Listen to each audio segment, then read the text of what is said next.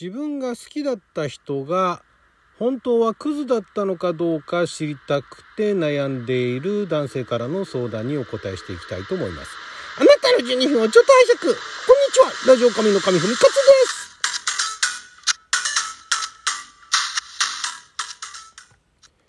昨日は2023年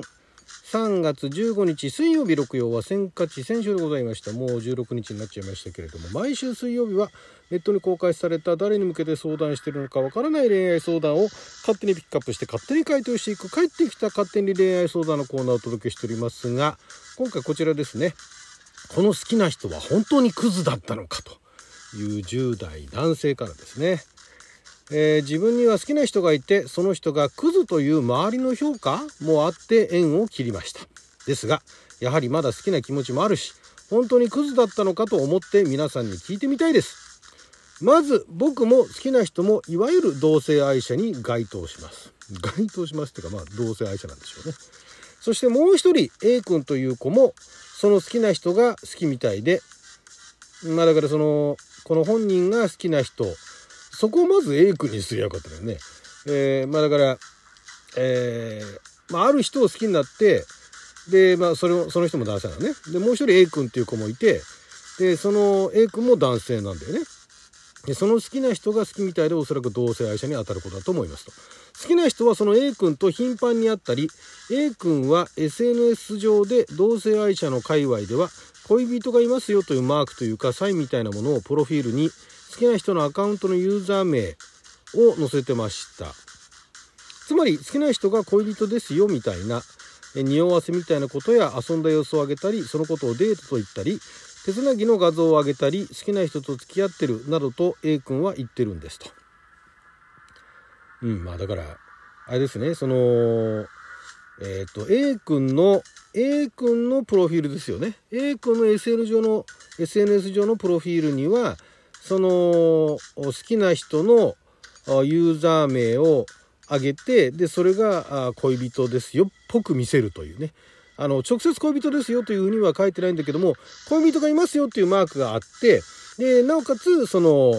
えー、好きな人のアカウントのユーザー名も載せてるつまり、えー、この好きな人が恋人ですよという、まあ、直接は言ってないんだけど匂わせみたいなことをやってるってことですね。で手つなぎの画像を上げたり好きな人と付き合ってるなどと A 君は言ってるんですと。ただ本人に直接 LINE で聞いても僕とは全く関係のない第三者のところで A 君と好きな人が付き合ったっぽいと思うってそういう話になっても好きな人は A 君と付き合ったことを認めないんですね。マジで無理とか言って。でも A 君は付き合ってるよと冗談なのか本気なのか言ったりしてって。でも成功言わしてって。えー、でその後2人で遊ぶ約束をしてたらしいのですが一回好きな人が性行為をしないなら会わなくてもいいや的なことを言ってる LINE を A 君に SNS に投稿されてて好きな人はその投稿にやりもくがバレるクズがバレる的なことをコメントして反応してて。つまりだからこの A 君との LINE のやり取りでそのまあ何でしょう遊ぶ約束をしたんだけれども A 君がやらせてくんないってなったらうん会わなくてもいいやみたいな。好きな人がまあだからその A 君のことなのか分かんないけれどもその性行為をしないなら会わなくていいやっていうようなあ LINE のやり取りをそれをまあキャプチャーかなんかして SNS に投稿されたんですかね。でその好きな人はその投稿にやりもくがバレるとかクズがバレる的なことをコメントして反応しててまあでもそれ反応してるってことはそれ他の人にも見えるってことですよね。でその後一応遊んだかは遊んだは遊んだらしいけれどもここら辺からクズなんじゃないかと雲行きが怪しくなりました。そしてだんだんとその2人の絡みはあまり見かけなくなったんです。その後 A 君は好きな人かはわからないけど1週間限定で恋人ごっこみたいなので彼氏を作ったり好きな人とは別で彼氏を作ってすぐ別れましたと。うーん。A 君は A 君でまああ別の男の方に行っちゃったってことなんですよね。だからあの何でしょうね、えー、まあ、これは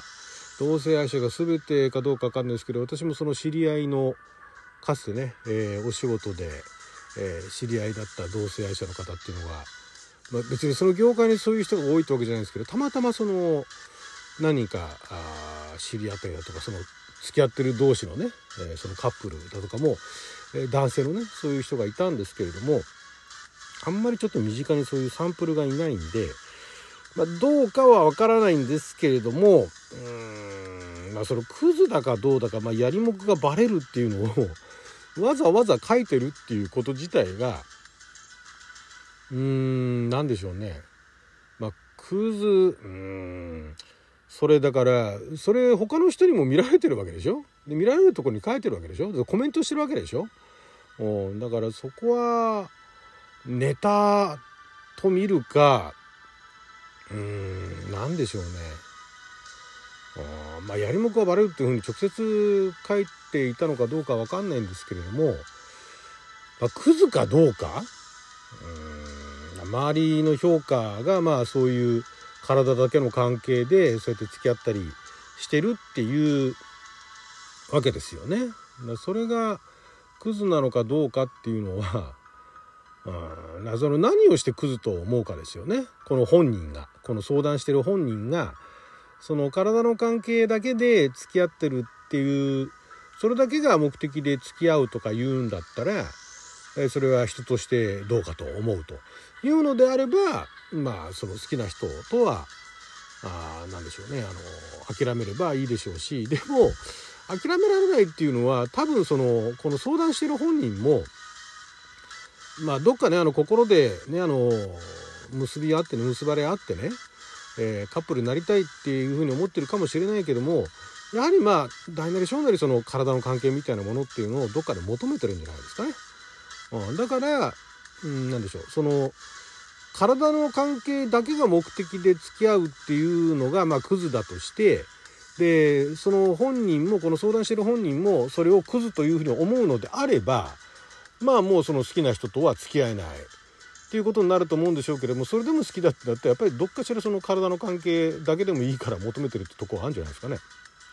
うん、だからクズかどうかっていうのは、まあ、他人の評価はさておき、うん、自分がどうしたいかですよね。まあ、どうしたいかとかそこら辺書いてないんですよね。まあ、クズクズなんでしょうかと 本当にクズだったのかどうかっていうね何をしてクズかっていうのもこれ本当に人によってあの観点違うと思うんですよ。最近だとほらもうあのセフレとかも珍しくなくなってきてるじゃないですか。私自身は別にそういうセフレみたいな人いないですけれども。でじゃあそのセフレの関係みたいなものを別に断たれた関係というつもりもないですし昔は昔でその言い方違うだけでそのセフレに近いような関係性のカップルなんてのもいるにはいましたしあとはだからお互い両者がねどう思ってるか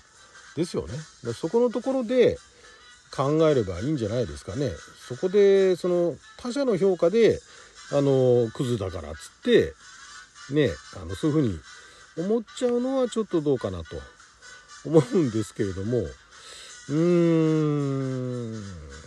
だまあもうだ結局縁切っちゃったんでしょ？縁切っちゃったんだからいいんじゃないですか？もう次から。だからその何をしてそうですよね。まあクズまあだから結局えっと一般的なそのクズかどうかっていうのはさておき、えー、この人からすればそれほどのクズでもなかったとその本人自体もなんかどっかで期待してるところがあったんだけれども、まあ、結局そのそういうことができないからねえー、まあそういう評判他人の評判を気にして、えー、別れちゃった別れちゃったとか縁を切ったってことですね別に付き合ってないですからね。っていうことだと思いますんで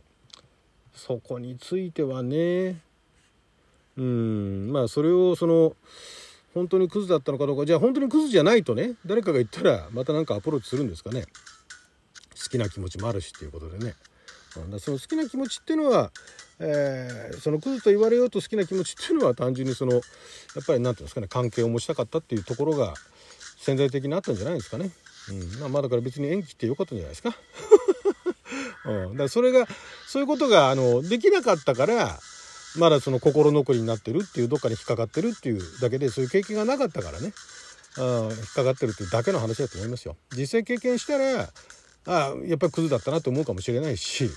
ね、だそこのところ今ここでごちゃごちゃ言ってもしょうがないんで新しい人を探せばいいんじゃないですか。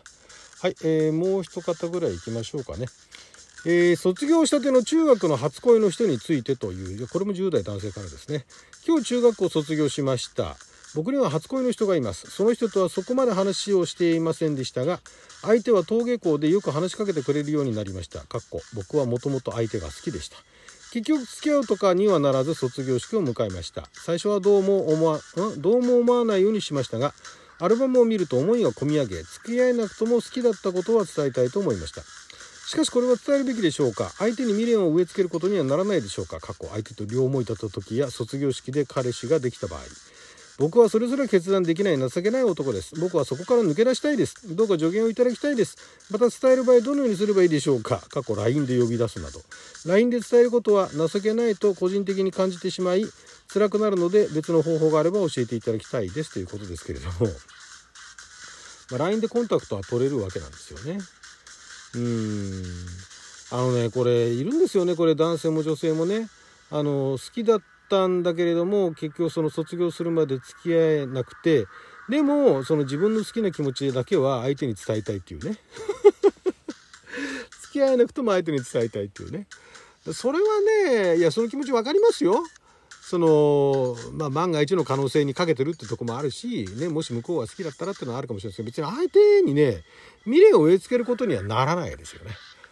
ならないし相手もなんか向こうが本気でねあの好きだったら向こうからアプローチしてくる可能性もあるそれがそういうアプローチがなかったんだとしたらそれほどのものではなかったと思うようにするのが一番いいと思いますよ。簡単ですよその方が。でもそれでも諦められないってなったら LINE で呼び出せばいいんじゃないですか。LINE しかコンタクト取る方法がないわけでしょ。だったら LINE でなんかちょっとお茶でもしに行こうだとか映画見に行こうだとかってそういうところでね気楽に誘ってみて軽くデートなんかしてみてはいかがでしょうか。はいということで12分間の貴重なお時間いただきありがとうございました。それじゃあまた。